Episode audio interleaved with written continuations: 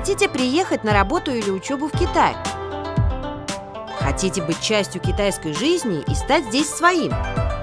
Что же самое главное? Без сомнения, во всем нужен китайский язык. А выучить язык поднебесный вам поможет подкаст «Нихао значит здравствуйте». Нихао, здравствуйте, дорогие друзья! Приветствуем вас в нашем подкасте. С вами по-прежнему Цзиньцзинь. Как известно, в начале деловой встречи или переговоров, даже во время обычного знакомства, принято обмениваться визитными карточками. Но в последние годы с появлением мессенджеров, таких как WhatsApp, Telegram, WeChat и других, при встрече люди уже перестали вручать друг дружке бумажные карточки, а просто добавляют собеседника в контакты.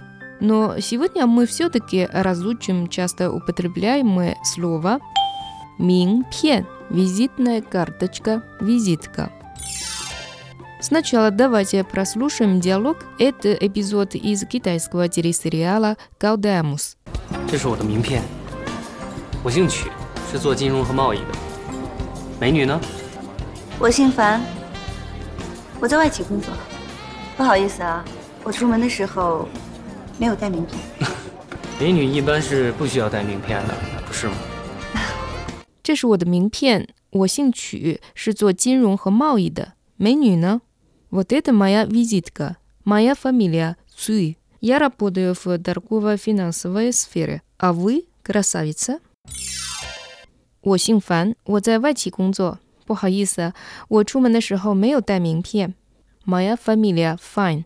Работаю в иностранной компании. Извините, вышла из дома без визитки. 美女一般是不需要带名片的，不是吗？Такой красавице не нужны визитки, так ведь? Выучить язык поднебесный вам поможет подкаст «Нихао значит здравствуйте».